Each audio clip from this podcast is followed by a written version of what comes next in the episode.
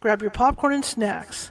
Find a comfy spot, take a seat or lie down, and let me transport you to a place of fantasy, ghost stories, ancient legends, odd creatures, alien encounters, and other magical topics. You may even decide to join the conversation. From faraway lands to your own backyard, with a small dash of pixie dust, turn out the lights and open your minds. The journey is about to begin.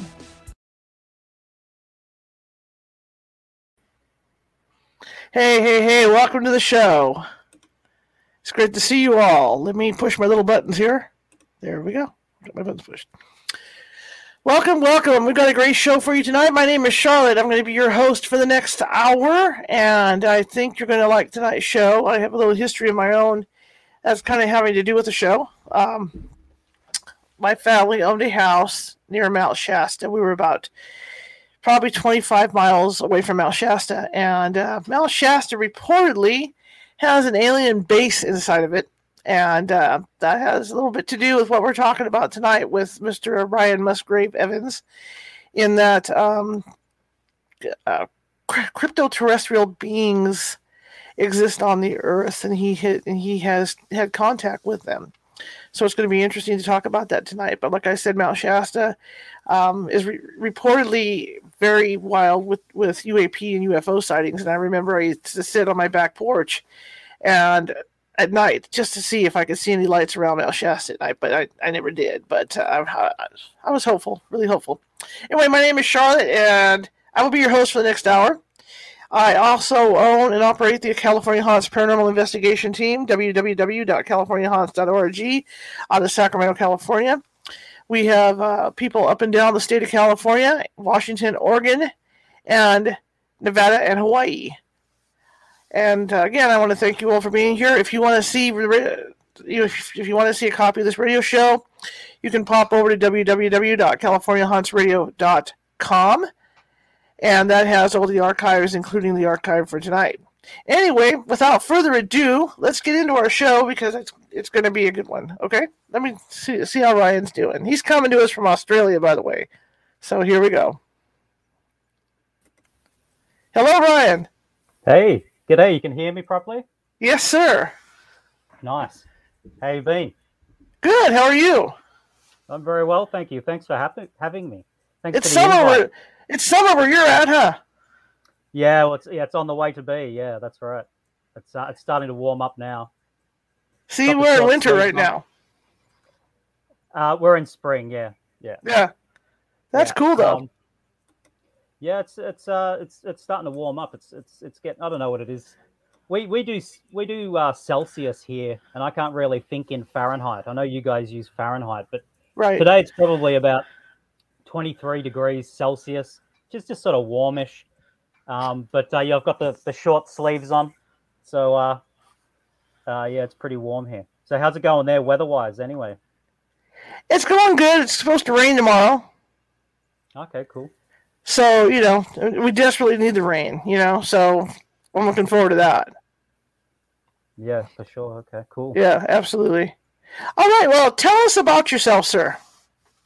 I'm 42 years old, Australian. I live in the state of Victoria, which is in the extreme southeast of Australia. And I've lived in Victoria all my life. I've been an elementary school teacher for a fair few years there at one stage, a substitute. And for years as well, I was a nursery worker, like a tree farmer on wholesale tree nurseries. And I've also had a lot of weird paranormal experiences over my life, which is what we're talking about tonight, really. But the paranormal stuff's sped up for me in the last few years when I moved back down to the Mornington Peninsula, which is where I came from. And that's when it really started arcing up. Interesting. Did you find that it increased after you had your contact with these beings? Yes. Well, it's been the same race of beings from what I can tell I worked out later on in more recent years that a lot of experiences I'd been having earlier in my life that I'd been attributing to fairies, elves, or tree spirits, or earth energy spirits of some kind. I'd been interpreting it along those lines when I was a kid, and then as a teenager, and also into my 20s, which sent me down a path of researching the Celtic fairy faith and druidry and neo-pagan earth religions and things like that. But in more recent times, I've been having experiences that were more really interpretable as being more clearly sort of UFO ET category-like experiences. But the link is there. It's been the same underlying race responsible for this all my life. But it's only now that that kind of aspect has shown itself more in the last 8 or so years. And crypto-terrestrial itself, that's a term that I got from the late, great Mac Tonnies, who were just a ufologist, futurist. He passed away quite young, only in his 30s, in the year 2009. But he had a book published posthumously called The Crypto-Terrestrials, a meditation on indigenous humanoids and the aliens among us.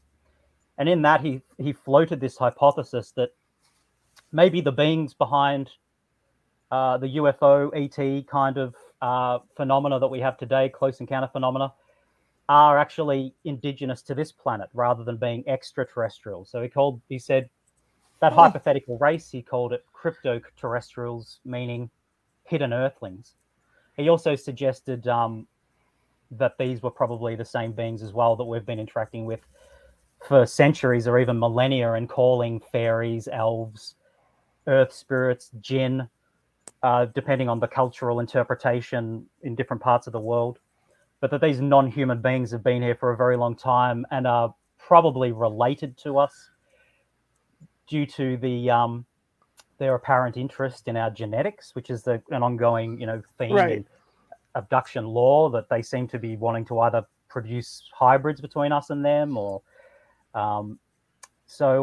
so that's where I got that name from, because I think that's probably the most appropriate term, the one that Mac Tonnies came up with, crypto-terrestrial, or CT for brevity instead of NT, CT. So Jacques Vallée and Mac Tonnies very much have been big influences in the way I see these beings now. When you think back to seeing the fairies and stuff, did you find that you were sensitive as a child? Had psychic abilities, or did you just one day go out in the yard and there they were?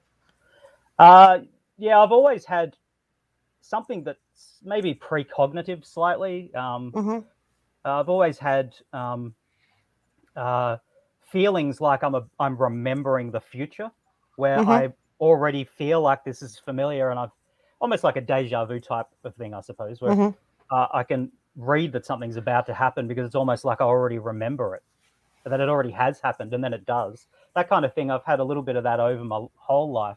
But with the fairy stuff or the elf stuff, and when I say fairies or elves, I sort of use those words a bit interchangeably, but not really meaning like little ladies with wings or Santa's helpers at the North Pole and things like that, but more along the lines of the old Celtic and Teutonic fairy faiths that had these ideas that there were subterranean dwelling humanoid beings on the fringes of our world, and that they are societal beings themselves that have their own occupations and just as we do, where they have teachers and soldiers and medics and all that kind of stuff.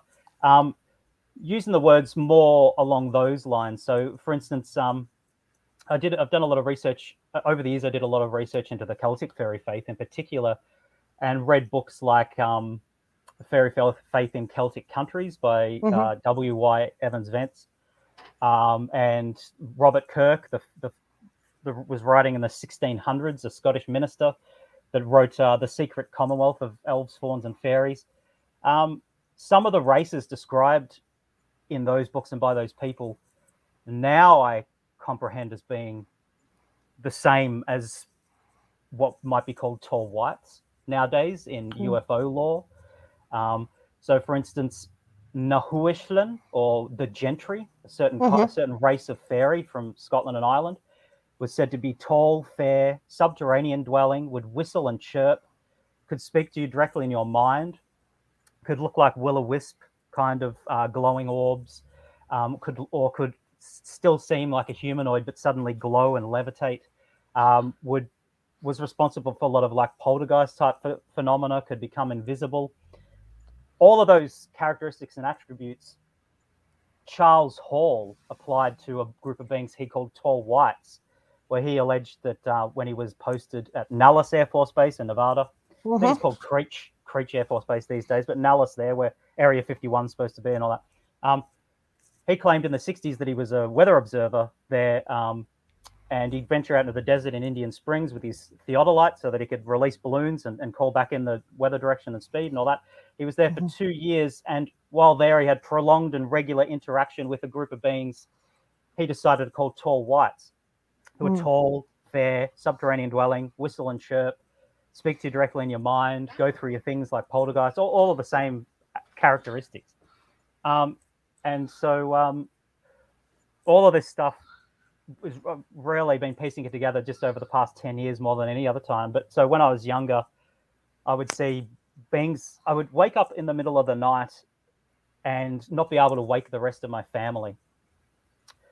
Feel like I should go outside, where I'd see tall, glowing white beings levitating and leaping into the air and floating back down again, things like this. Also some dark beings with claws and glowing red eyes. Smaller beings galloping around on all fours, like an antelope that were humanoid. And these are the guys that I've been having more interaction with of late. And they are the same. They're definitely the same race that Charles Hall interacted with. So when I came across Charles Hall's books, the Millennial Hospitality series of books, I was like, these are the same dudes. These are my dudes. Even down to the kind of mental manipulation and mental states that they'd enforce on Charles Hall when they are mesmerizing, and also memory, altering memory and things like that. When you describe them, it's not how we think of alien beings at all. Yeah, well, I suppose that the popular image, the most popular image today is, I suppose, of the grey. The 3 to 4 foot tall guy with the big head and the big black eyes. Those beings, from what I understand, or that idea, that popular understanding, is based on one or two races that do exist, but they're not the race that I have a lot of contact with. But from my understanding, there are only four. There were only ever four. So I know in ufology, lots of people disagree with me that are interested in the UFO scene, that say there's hundreds or there's dozens or whatever. Four. The ones that call themselves Majina, which are the Tall Whites. Another group that call themselves Svetina, which are small, dark brown beings with black eyes, 3 ridges on the top of their head and claws. Another race that people usually call greys, that look similar to the Svetina but a more grey colour. And then another race again that is sometimes called greys, but they're a paler grey and they're more heavily built relatively, and they're a bit taller. They're more like 5 foot tall. So there's the four. And what happens is the Majina wear what I call a Boas suit a lot of the time. A lot of time, if people have interaction with a Tall White, they won't look like a Tall White, really, because, they'll either be cloaking and completely invisible, but if they are visible, they have what I call a Boas suit, named after Antonio Villas Boas, who was an abductee in Brazil, who saw them wearing these suits, dark grey or black when they're not cloaking, with goggles that glow red at night, with a large nose piece that hangs down on the front of their face, and a breathing device, and prosthetic claws on their fingers. And with these suits, they can be intangible, so they can pass through solid objects, they can levitate, they can cloak. They have telepath technology in their helmets. And these, I think, are what often people might call tall black aliens or call sometimes when people are seeing those, they say they're reptilians, but they're just another presentation of the tall whites. So in my opinion, the tall whites are responsible for a lot of these sort of false understandings about multiple races out there. Another one, in my opinion, is mantis beings. So I've had a lot of interaction with these beings in more sort of social interactions where they've visited or have been taken away, or also more sort of like old-fashioned, typical medical procedure type interactions, in which case a lot of them then wear dark black lenses on their eyes, like they're some kind of smart lens or medical lens. I'm presuming, a cap over their head and hair, a thing over their face and mouth so that you can only see the top part of their face. They have very long hands, thin hands. They'll wear gloves. These are their medics. 4 long fingers with a very small vestigial thumb further up their hand. The 4 fingers can spread out apart each other and opposable, so that's how they sort of, they hardly ever use their thumb. Their thumb's sort of vestigial. And the taller beings can get to 7, 8, 9, or even 10 foot tall, the really old ones. And when they get that tall, it seems to impact upon their stature, their spine. They're really hunched looking, with their shoulders projecting forward, with their neck coming almost straight out of their chest at a weird angle when they get quite old. And those ones are quite often their medics and look like a mantis. They look like a praying mantis or something like that. And so when I've seen that, I've thought, that kind of looks, when they're like dressed like that, they look kind of like an insect. So then I went online and I was like, praying mantis, but mantis beings, mantoids. And a lot of drawings were coming up of beings that basically look a lot like what I've seen, but people are saying they're a separate race, whereas it's just another occupation or another manner of dress. So there's a lot of confusion, I think, in ufology about that, where these 4 real races have given rise to belief in hundreds of different races, depending on how they present themselves at the time. What comes to mind is the caves they found, allegedly found above the Grand Canyon, where they found the bones from the tall people. Oh, okay, I'm not familiar with that. Yeah, and the story goes that somebody reported to the Smithsonian. Smithsonian went in, and these bones disappeared. They don't know what happened to them. Oh, wow, okay, yeah. You know, and so as you talk about this, that's a good possibility. Yeah, well, some ideas about giants and bones that have been found that are far too tall for us. And then you hear a lot of rumors about that kind of thing, conspiracy ideas about the Smithsonian Institute being one of the culprits, covering up a lot of stuff when it comes to remains that don't quite go along with the typical narrative that they'd like you to believe. But I think these guys for so long, they've been responsible for birthing sort of like characters from mythology and religion and folklore for centuries and centuries and centuries. And you know, not just elves and fairies, but a lot of people's understandings about angels and demons, I think, stem from this as well, especially the sort of more pop culture idea of what people think of an angel. They think of like a fair being that's levitating and glowing with white hair maybe and beautiful big blue eyes. And then I think of a demon and I'll think of a growling, snarling, dark, clawed, red-eyed creature. Both of these are the same race, dressed in different ways. They bark and they growl. That's part of their camouflage languages. They have their own language, which I've heard multiple times. Their own language you can listen to if you listen to the Sierra sounds. I get into a bit of trouble talking to people about this as well, because that is universally interpreted as being, if it's real, Sasquatch. Right. But that is definitely tall whites using their own native language. Sounds like a cross between like Japanese and Korean or something like that. Right. But they also mix in like camouflage codes, artificial codes that are based on mimicking wildlife, and they'll bark and they'll growl and yelp, they'll scream and make bird-like noises, and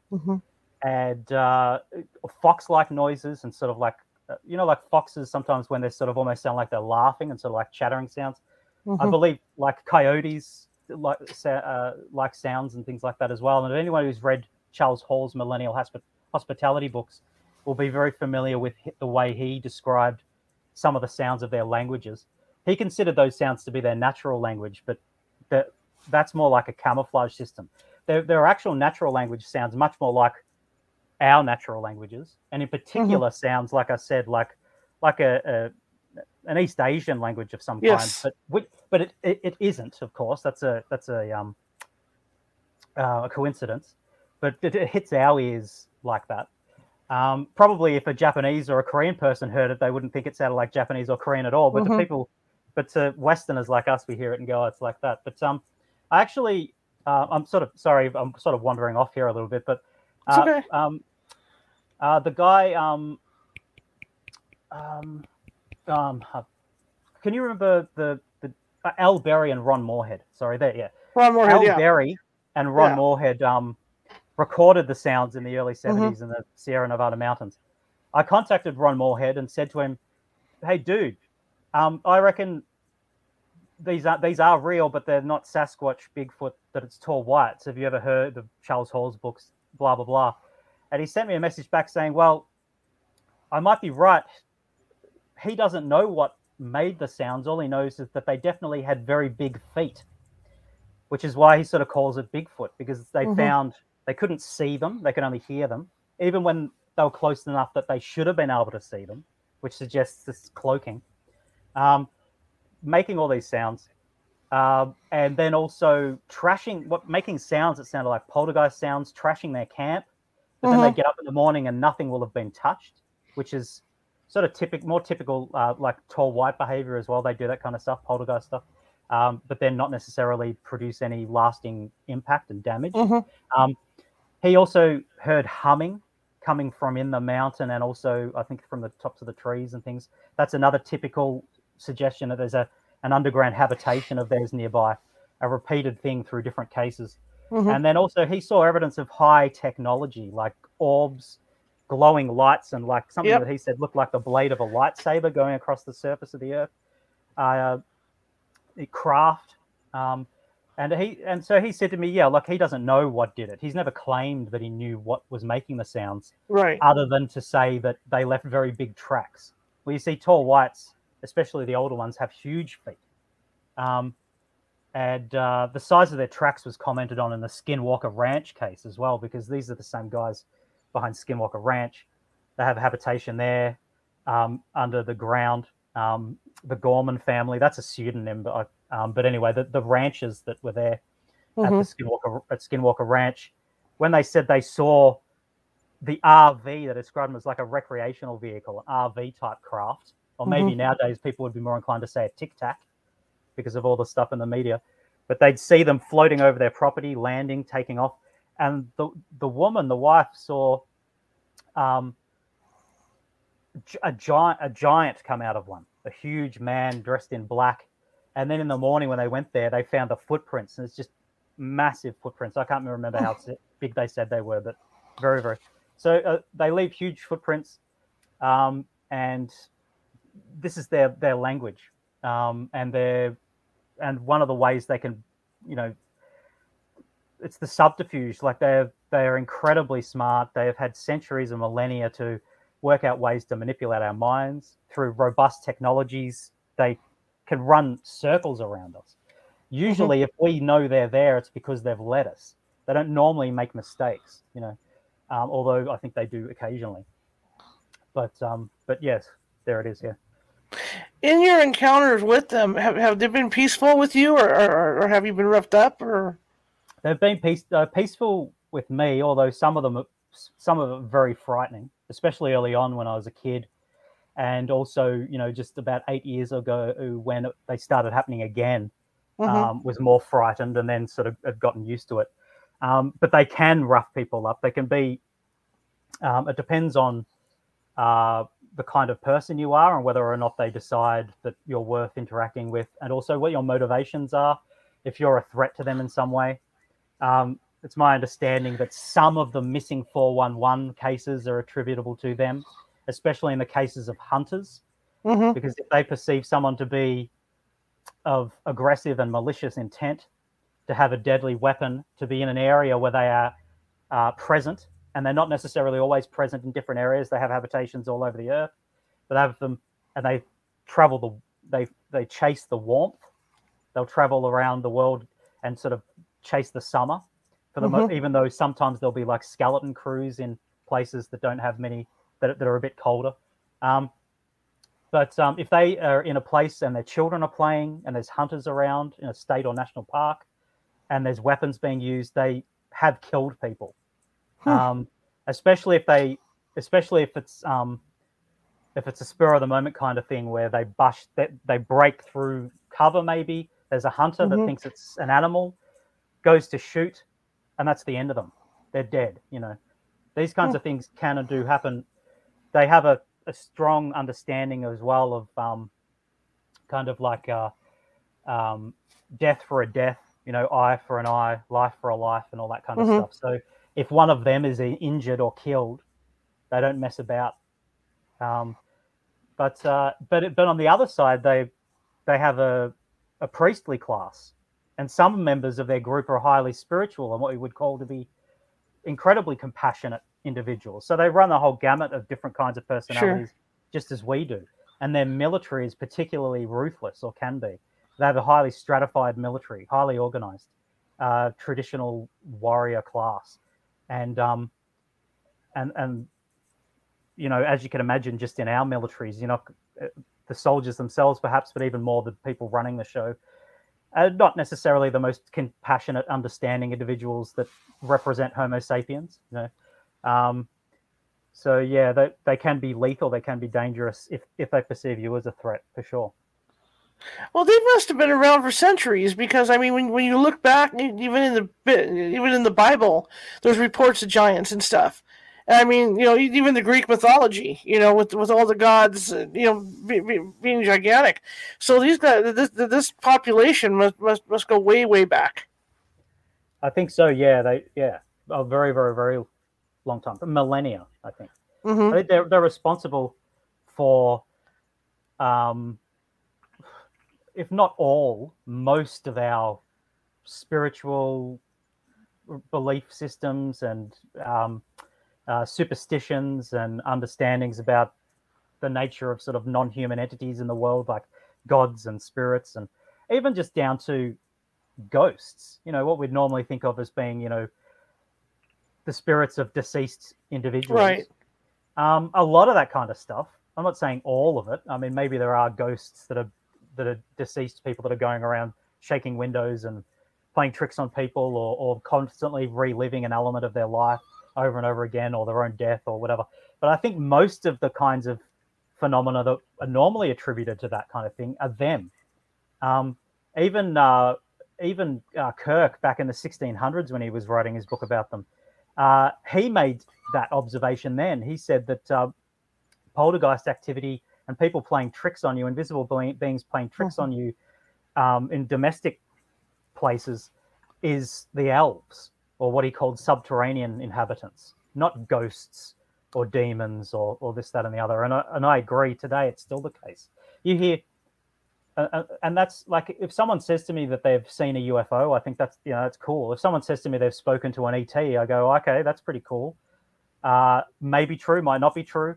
Mm-hmm. But if someone says to me that their house is haunted, that they wake up in the middle of the night and there's disembodied voices, there's music playing, there's people laughing, there's a dark shape moving around, mm-hmm. there's poltergeist activity happening, I think, you're an ET experiencer. That's normal. That's more the way that ET or CT experiences manifest. People thinking that they're being haunted. Mm-hmm. Even if you don't see UFOs or anything like that, and you've got that kind of stuff happening, you very well might. They have some involvement with you, you know? Well, I've said this before on other shows, and that after reading the people that got abducted, the couple that got abducted in the Mojave. Oh yeah. and the report, the after effects of what happened. It made me question, as a ghost hunter, it made me question what exactly we're making contact with. Because the way they describe it is these beings are just floating through the walls, just like, you know, just like a typical ghost would, you know, and the different things like that. So it really made me wonder about, you know, are the EVPs we getting actually the deceased, or are these you know, this other race like you're talking about? Because when you think about some of those, sometimes those EVPs can sound mechanical, you know, they're really like way off, like another dimension or whatever. So it really, like you're saying, it really makes you wonder, you know, as far as the whole ghost thing. Yeah, for sure. Yeah, it's my belief that most of that is mm-hmm. And you know, if they've decided, you know, like recently, you know, George Knapp and Colm Kelleher wrote a new book recently, Skinwalkers at the Pentagon, mm-hmm. which I read just the other week. They're talking about, you know, they're talking a lot about the hitchhiker effect, where people that have been to Skinwalker Ranch, say, or have taken an interest even in it, and are researching about it, can and do have things following them home, and they'll start to have the kinds of things we're talking about: poltergeist mm-hmm. activity, disembodied voices, things talking to them through the radio, mm-hmm. This kind of stuff. And sometimes it can be fairly benign, and may even seem accidental. You know, like someone will wake up and see a shape, you know, whoop-de-doo, that there's nothing much there. But sometimes it can be sort of like a focused and more malicious, aggressive, intimidatory kind of behavior. Mm-hmm. And I think that is simply them investigating people that are investigating them, you know. So it's if you go to somewhere where they've had a habitation, you're interested in them, they'll take an interest in you, they'll go back to your life. Mm-hmm. You know, Colm Kelleher talks about that being, perhaps you can understand this kind of thing as like a contagion as well, you know. It can be modeled in, like, it's a contagious agent, not that it's literally mm-hmm.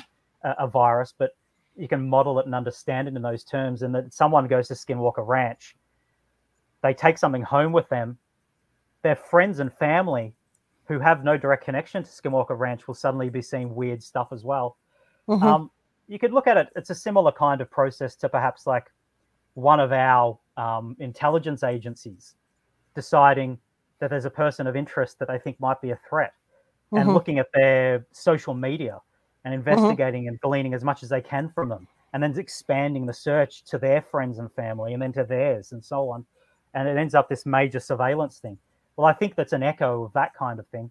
And how intimidating and frightening it is, and how mm-hmm. much of a malignant force it is, depends on the motivation of the people originally, you know, because a lot of those people that are getting like Bob Bigelow and whatnot, is getting financed mm-hmm. by the Department of Defense. And, you know, it's not just defense, it's offense, you know, like mm-hmm. Here there's this in the back of their mind, there's this idea that they're discerning what kind of threat that the paranormal activity or the ETs might pose to them. Mm-hmm. But also, is there some kind of way that they can weaponize any of their own discoveries they make and this kind of stuff? So there's this, it's a questionable motivation in the first place for some of this investigation at Skinwalker Ranch. And I think the Majina themselves, the Tall Whites themselves, understand this very well. And some of it, the attention is just not welcome, right, for those reasons. But there are other investigatory groups that aren't posing threats to the Tall Whites or planning on using what they discover to their advantage in mm-hmm. some kind of offensive or defensive way. And they get along famously with the Majina, or seem to be, like Trey Hudson, who's written a book called The Meadow Project, Skinwalker Ranch in the South, or something like that. He hasn't specified where it is because he doesn't want people trampling over the place and stuff. Right. But he and his group have been having interactions with these same beings as well, near an underground habitation, I presume, the way they behave towards them. And it does get a little bit scary, you know, apparently, but it's not malignant in that same kind of way. And that's because Trey Hudson and his group don't have the kind of motivations that maybe, mm-hmm. You know, NIDS might have, or some other group. But anyway. With your encounters, did the encounters with them start out slow, and then as they got to know you and realized that they were meeting with you, did the encounters increase? So it was sort of peppered over my life, sort of different encounters with them, but nothing too major. And then, about 8 or so years ago, I had this major event where I woke up and I was out on our porch, like out on our veranda. Wow. And I was like, whoa, I'm not supposed to be here. It's like all of a sudden I came to. And I was thinking, and I'd also been like, I had this vague understanding there at one stage that I was like lining up drinking glasses and sorting coins, which was strange, on the table. And then I thought, I'm going back inside. And as I went to go back inside, I started levitating and I went up around the roof of the veranda. And then, boom, I was in a bed. And there was a woman sitting on the bed beside me with huge blue eyes. And it felt like she was projecting like comfort. There was this tall male that I felt to be a male, dressed in the medic kind of gear, opened my mouth, felt around on all my teeth, like they were checking and counting my teeth. Then he wandered around behind my head and lifted my head and performed this incredibly painful procedure on the base of my skull, where the vertebrae goes into the skull. I've never felt anything that painful in my life. But all the while, I felt like I was calm, even though the pain wasn't masked. It was still there. And then there was a scan over the top of me, and then like lots of different images flashing across my eyes so that I couldn't really see out of my eyes, but there was all these images. And then they returned me, boom, back into bed. And I got up, went to the bathroom, felt like there was still a presence in the house. That major contact event was the beginning of a lot of stuff that's been happening to me since then. So that was about 2013, I think it was, or 2014 maybe, because we had these baby gates up. And so I think my son at the time would have been about 2. So I can sort of work it out like that. But I don't keep journals. So unfortunately, it doesn't do much for my credibility sometimes, but I can't quite remember sometimes when things came first with some of these experiences. But right. After that, then they really escalated, where I invited them to come into my house and I thanked them for allowing me to remember things, because they said to me as well, we apologize for the mesmerization. We apologize for the memory alteration. So they're terms now that I use when I'm talking about this kind of stuff, because they're the words and terms they use themselves to me in English when they're describing what they're doing. But I asked them, instead of just allowing me to remember medical procedures, now could they come and have a beer with me or a coffee or a tea and come and visit? So I suppose you'd call that a CE5, a closing encounter of the fifth kind, because it's human initiated or whatever. And then it was soon after that, I don't know if it was the next day or a couple of days later, I was in my kitchen talking to my wife, who I thought was my wife at the time, but standing there, lights on at night in the kitchen, and she was leaning against like the kitchen bench, kitchen counter. I was on the other side of the kitchen table. We were both standing. We were talking about something, and I can't remember the topic. We were talking and engaged in conversation and getting along quite well. And it could have gone for anywhere between 10 minutes or an hour. I'm not sure the passage of time. And then I started to feel a bit weird in my head. And I dropped down onto my knees and crawled out of the kitchen and grabbed socks out of this laundry basket and started rolling them up and putting them in lines. Like it's like an obsessive compulsive kind of thing. Like I've been doing the other time with the glasses. Then I started levitating, was put back in bed over the top of my wife, who was still asleep and had been the whole time, dropped onto the bed, didn't even have time to lie down, dropped back onto the bed, was completely awake again, and heard a female voice right in the center of my mind say, "We just had a date." And then I felt adrenaline just shoot through me as I started to panic. And then she said, "I roll my eyes at you." And then I heard footsteps through the house, the front door open and close, and then footsteps up the driveway, and then no presence anymore. She was gone. And I took the second sentence to be sort of like a mild rebuke, like saying to me, like, you should know better than to be that frightened by now. Because I had a fearful reaction. She said, "I roll my eyes at you." But but it was a direct response, I think, to my invitation. And she jokingly called it a date, you know, because I'd invited her into the house. But and when I thought back, so it's kind of like a screen memory, but I could penetrate through it. So at the time, I thought it was my wife. But when I thought back, I was like, this was a woman at least 6 foot tall, incredibly thin, with a black suit on, with a darker black, like circular kind of technology on her chest, short white hair, huge blue eyes, with her arms crossed, leaning against the kitchen sink. And after that event, then I had more interactions that were similar with people actually coming to my house. A guy that calls himself Joe or Joseph that has really tight, white, fuzzy hair sticking out the back of his head a bit. He's probably about 5'6" or something like that. He said he's 80 years old. He's a soldier of some kind. Another one that calls herself Branu. She claims to be the same individual that Charles Hall called the teacher. I believe her. I don't know why she'd bother lying to me about that. Another individual called Butterfly, who's only about 5 foot tall. She wears wigs when she comes, and makeup and things like that, and long gloves. Like she's trying to dress more like we do, or cover up the strange elements of her. A female guard called Sibylline. And so there's certain particular individuals that come and visit me or take me away. But it's become much more personable. It was more sort of business oriented and sort of medical procedures and things like that until I gave that invitation to them. That's incredible. What does your wife say about all this?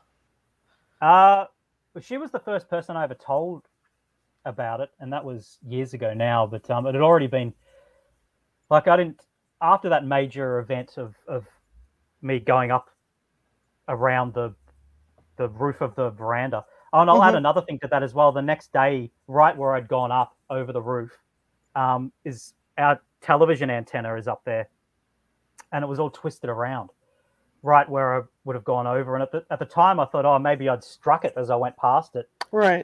But investigating it since, I've found that that's something that can happen when these craft, anti-gravitic craft, are parked over a house. The forces used can sort of like twist and rip up antennas and things like that. So I think that's what happened there.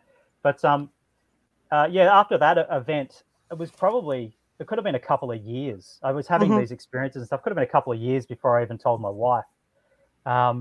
And she was just sort of like, oh, you know, that I'm probably nuts. You know, she's sort of like, oh, whatever. You know, she's bought a broken one. But after a few years, she sort of is more interested in it, especially gathering the information for the book and writing the book. She can see that a lot of this can't possibly be a coincidence with a lot of stuff I go into. Demonstrating, like pictures I've drawn, things have been found later on that match them and things like this. Like, for instance, the Boas suit helmets that they wear with the nose piece and this section that goes up over their forehead and things.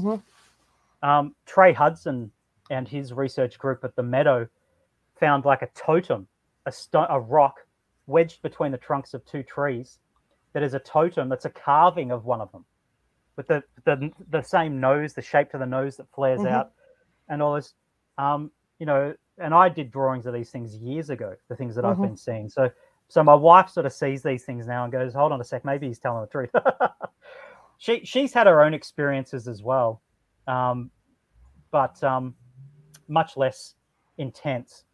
And my children have as well. My son's seen, but I don't really talk to them about it because I don't want them to be frightened. And also, I don't like front-loading my kids with it as well, to say, oh, I've seen this, I've seen that, and then they say they've seen the same thing, because they're maybe sort of basing some of their nightmares on stuff I'm saying and things.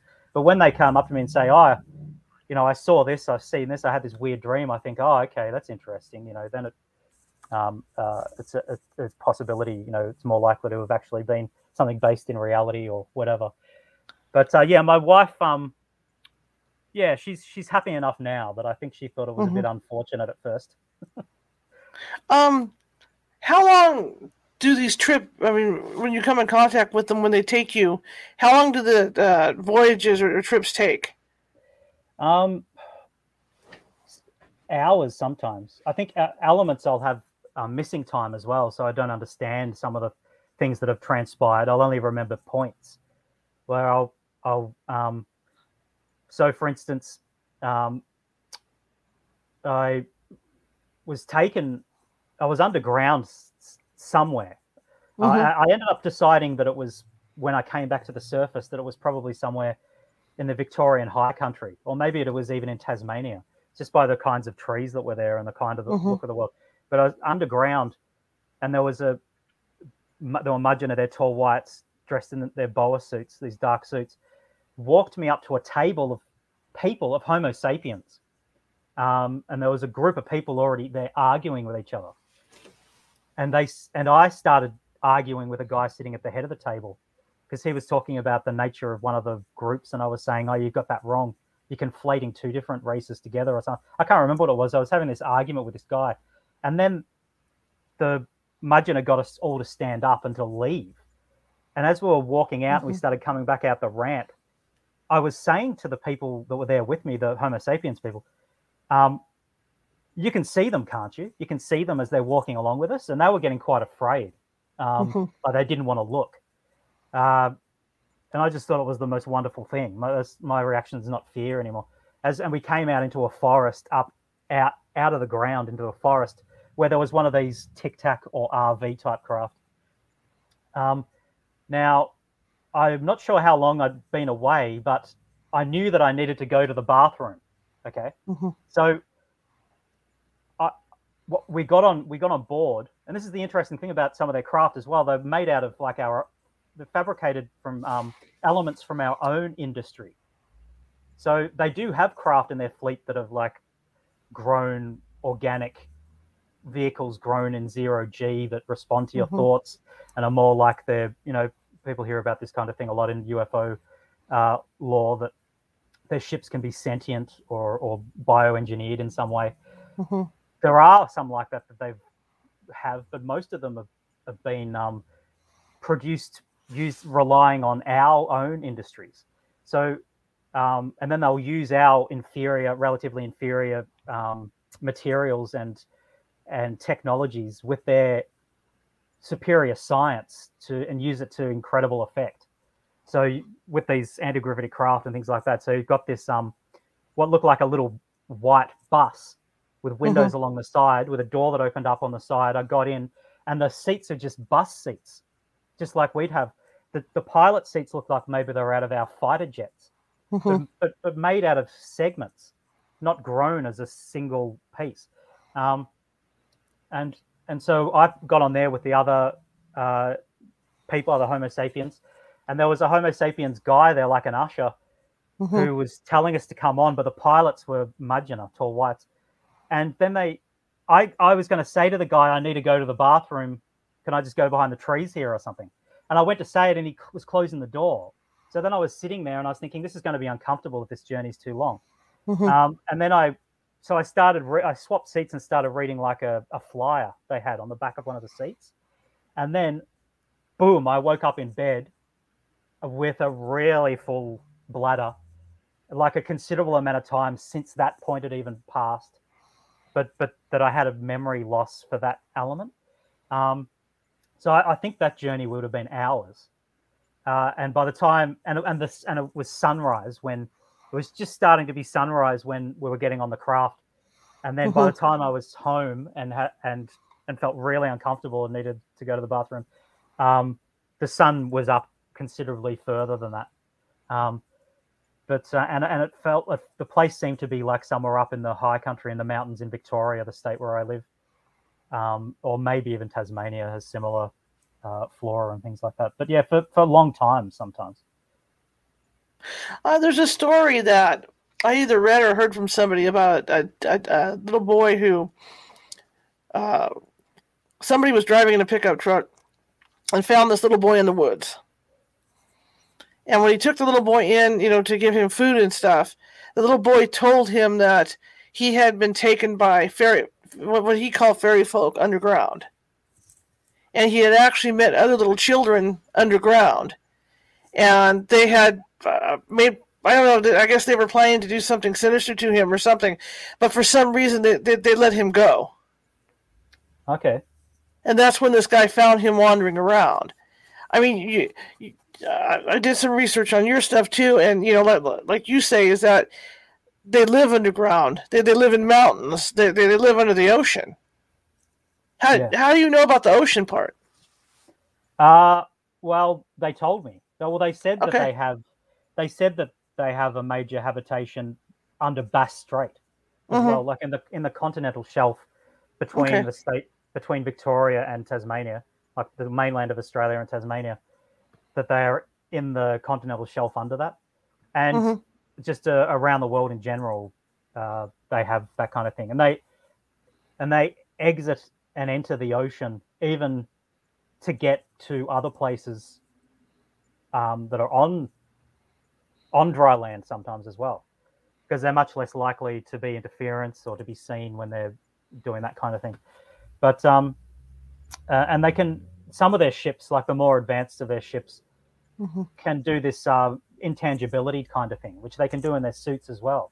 So they can fly straight into the side of mountains as well without need for a door. But some of their craft aren't that sophisticated. It depends on whether they've made them elsewhere out of materials elsewhere, because the reason my book is called Children of Orion, Finding the Crypto-Terrestrials, you know, that might sound like a bit of a contradiction, because if they're indigenous to this planet, what do they have to do with Orion, which is a extrasolar constellation, of course? But it is that they are a kind of future lineage human, but that depends on what you mean by time travel. You could maybe even call them interdimensional. They're from another universe. They have unraveling genomic structures. They need our DNA. They need to interbreed with us on occasion to reinforce their own dying genetics, and they have come back. They've come to a planet, a version of an ancient Earth that to them was archaic and ancient. So we are like ancient versions of them, and we are like free-range ancient humans to them that they can take genes from, and to they have a lot of maladies and pathologies. Their bodies take a long time to heal. They can succumb to certain kinds of diseases and be quite sickly. They can live to advanced ages if they're lucky, to as long as 700 to 800 years. But because of their fragility in other ways, they're very mortal. And when they're not wearing their suits, they can be injured and killed very easily by one of us or by one of our animals, like a dog. So they're particularly nervous around dogs, domesticated dogs. Sorry, what was the question? I'm rambling now. I've drifted away from what you were asking. Sorry, Charlotte. I can't remember. I'm just fascinated by what you're saying. You're drawing me in so much. I'm just like, wow. Yeah. You know? I think I was just branching off for a second, then I forgot what the main point was. Sorry. But it's all good. It's all good. I have a question in the chat room. Says, what are these? What are these people's called? What are they called? They're usually, in ufology, they're normally called tall whites. Okay. From Charles Hall's book. Right. But they're the same beings that kidnapped Antonio Villas Boas in Brazil in 1957, even though those particular individuals weren't that tall. They take a long time to grow. So tall whites is a misnomer, really, because they could take 100 years to even reach 6 foot. They can get to heights of like 10 foot by the time they get to 700 or 800 years old. But if you've got an individual, like the individuals that Antonio Villas Boas came across, were only about 5 foot tall. They're probably going to be about 50 or 60 years old, like 50, 60, not 1 5 or 1 6. So they take a long time to grow. So they were tall whites as well, barking, growling. But not very tall. They call themselves Majina, and I made up a spelling for that to reflect what they've said to me, they are called. And I just spell it M-A-J-E-E-N-A, but I suppose you could spell it any way you like because I just made that up. They have, they are the Wandjina. It's the same word, I believe. The Wandjina in Australia, the pictographs, the ancient pictographs from the Kimberley, of the fair, of the white beings with huge eyes with the weird noses and things like that. So Wandjina is Majina, it's the same thing. That's what they call themselves. Before Charles Hall's books came out in the early 2000s, I believe people used to call them Nordics more often in the old days. That word sort of spread out into the community. And nowadays, people make a distinction between tall whites and Nordics and say, oh, no, tall whites are what Charles Hall knew. Nordics are beings that look more like us, look like Scandinavian supermodels or something like that, you know. Right.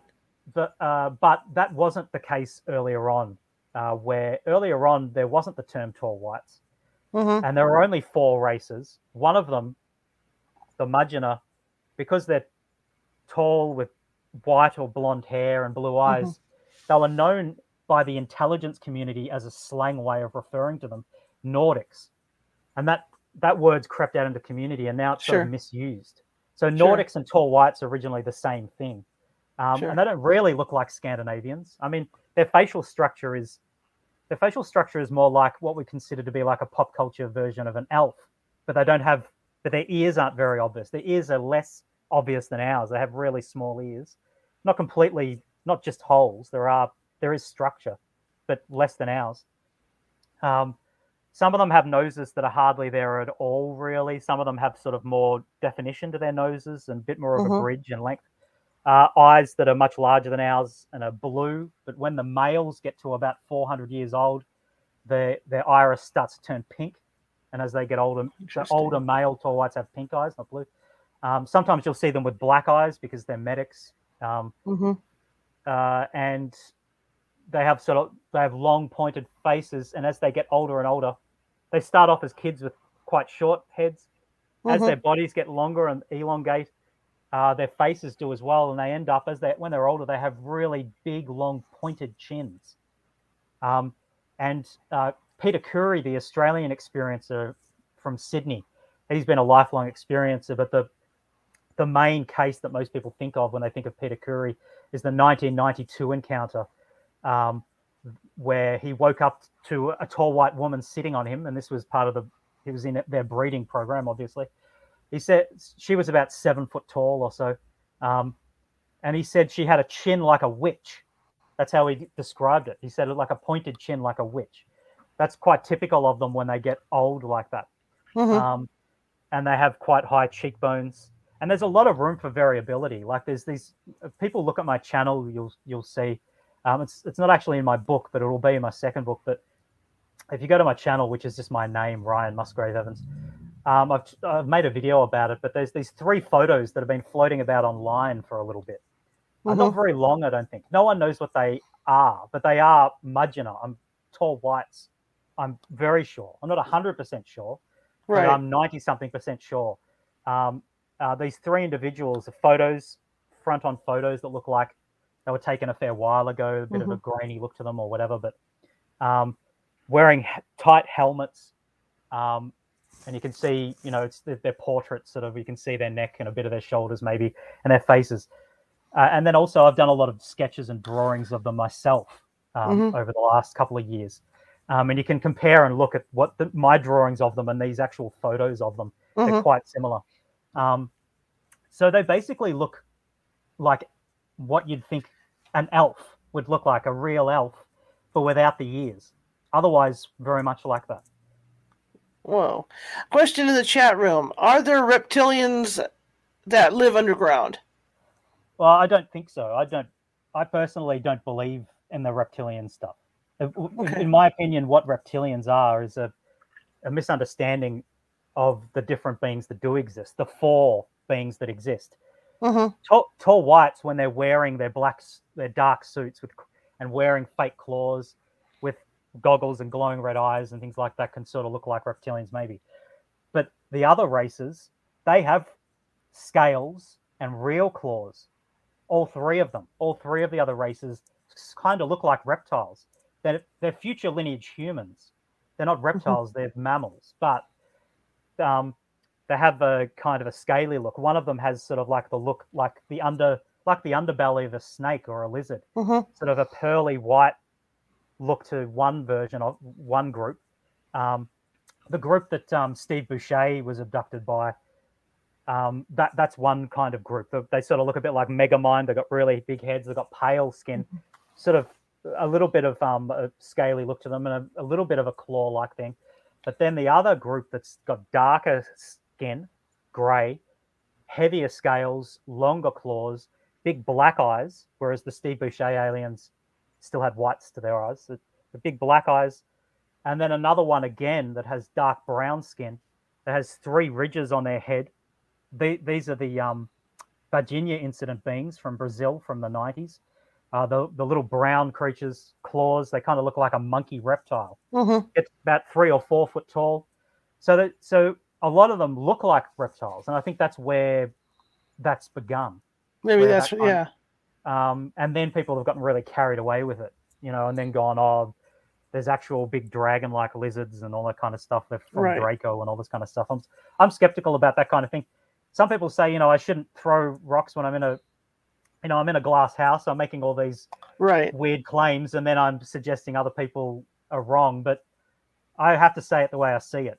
I see most of the folklore of ufology as it is online, easily 90% of it or more as being fake.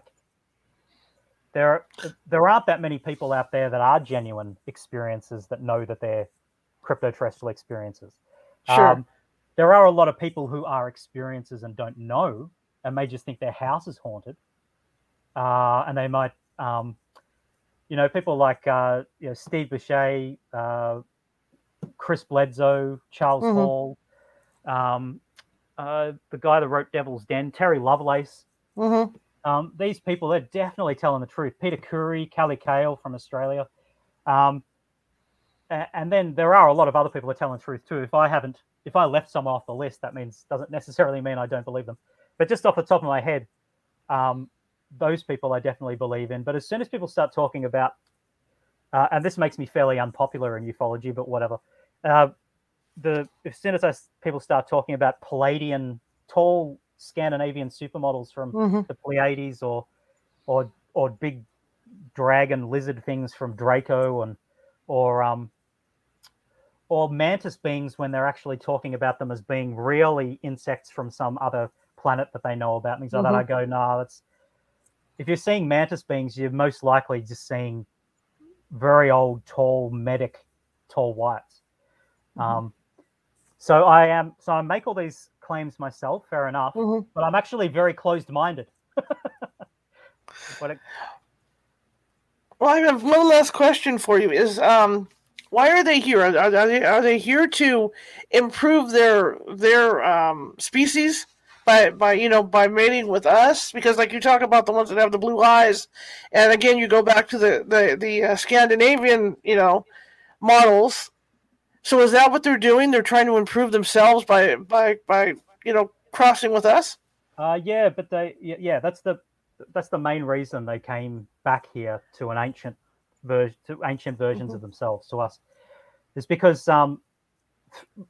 there's a few different reasons why there's been natural mutations that were not positive. But for the most part, their genetic systems are corrupt through deliberate genetic engineering. So deliberate attempts to alter their own DNA and lengthen their own lifespans. You know, like the human genome is a holistic, systemic thing. And if you decide that you are going to make certain changes to it in a conscious, deliberate way, there's going to be all these unforeseen side effects and symptoms you hadn't banked on. And that's what has happened to them. They've lengthened their lifespans. They've made other tinkering alterations in their systems. And they've basically messed themselves up. They can't repair it themselves. They've been trying to. They've decided the only way they can do it is return to a time before humans started trying to influence their own DNA.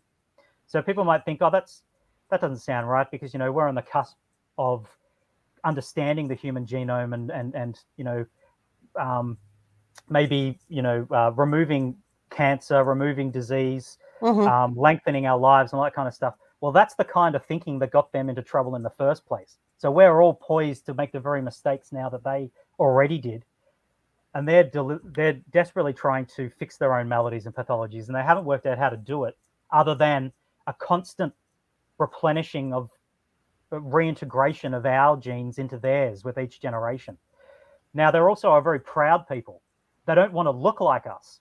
Right. They want certain elements of our genetic, like solidity and density to our muscles, and resistance to certain diseases, and our healing rate, and these kinds of things, but they don't actually necessarily find us physically appealing, and they would prefer to remain looking as much like themselves as they can.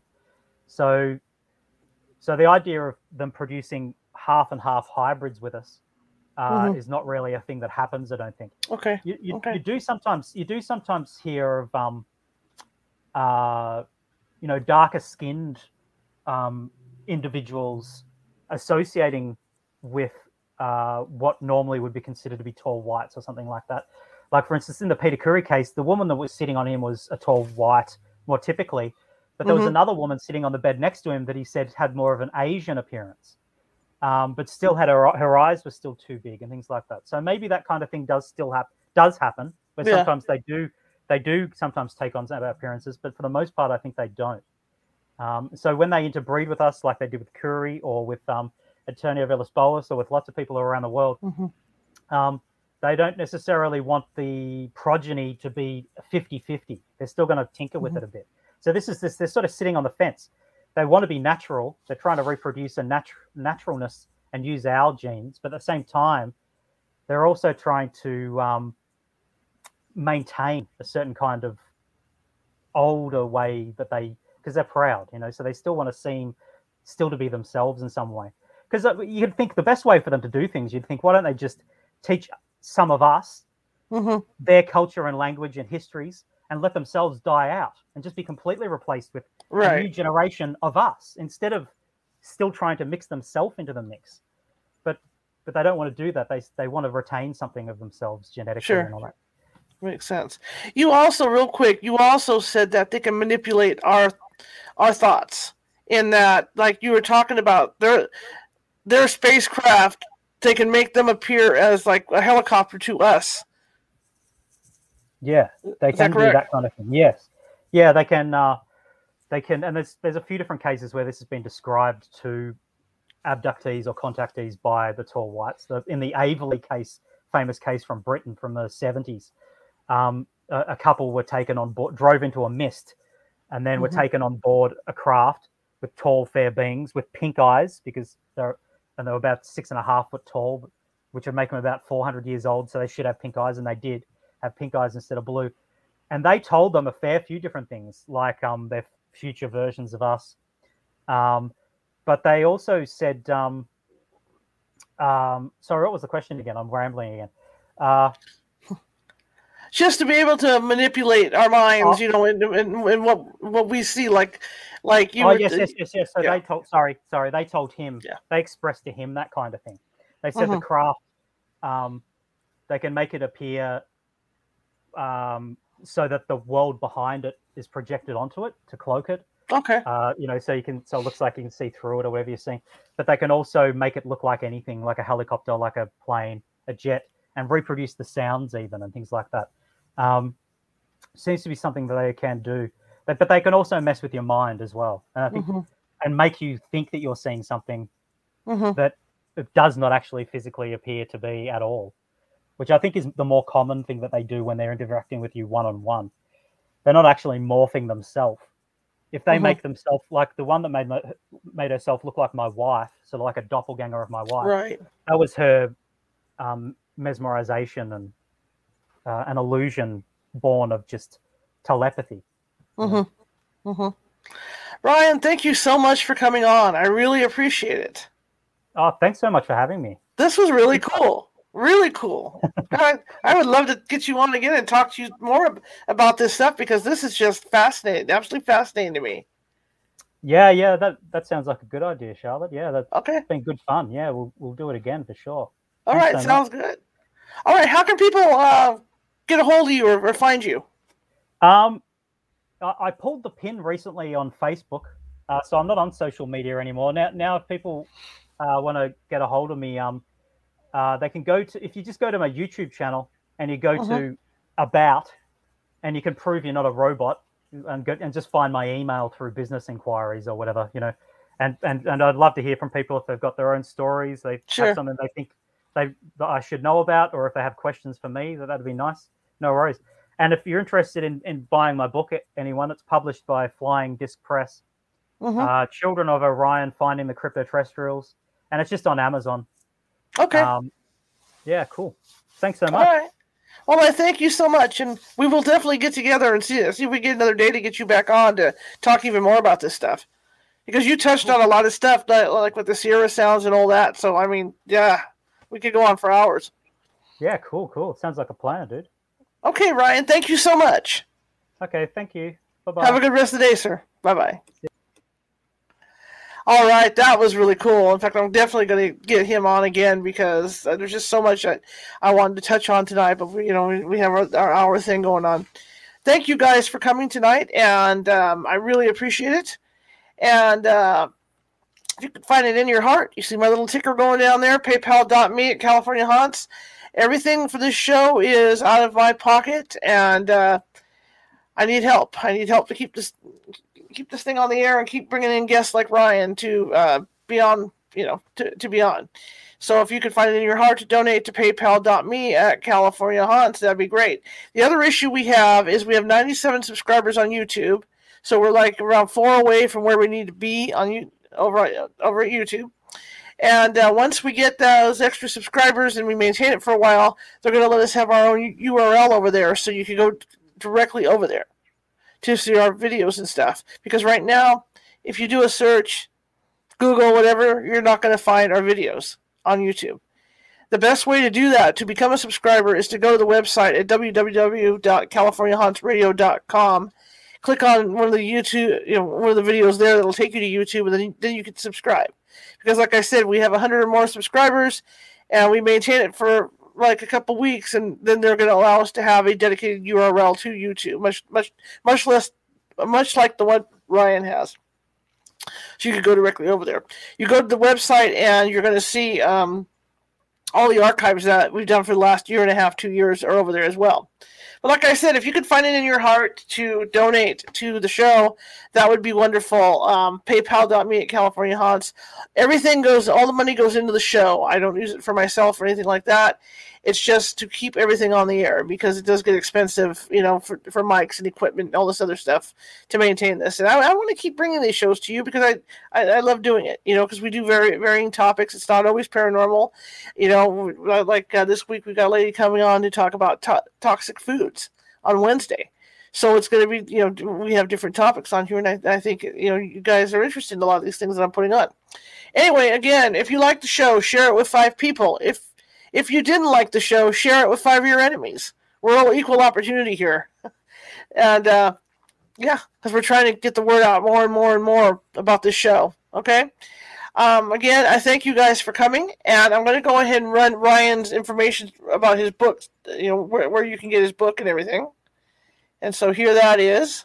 Boom. Here we go. There we go. Children of Orion. And like he said, you can get that at Amazon.com. See? Shameless plug.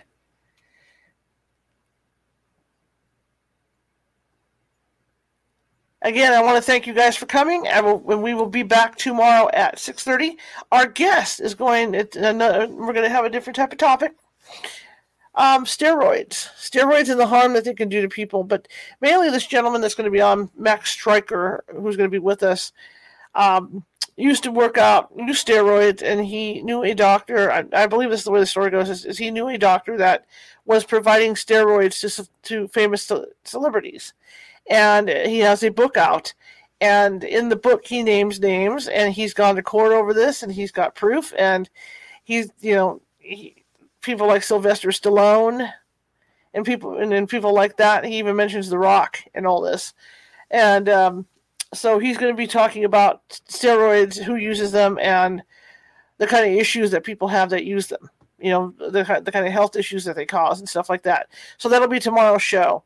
Anyway, I will see you tomorrow at 6:30 p.m. Pacific time, and have a good evening.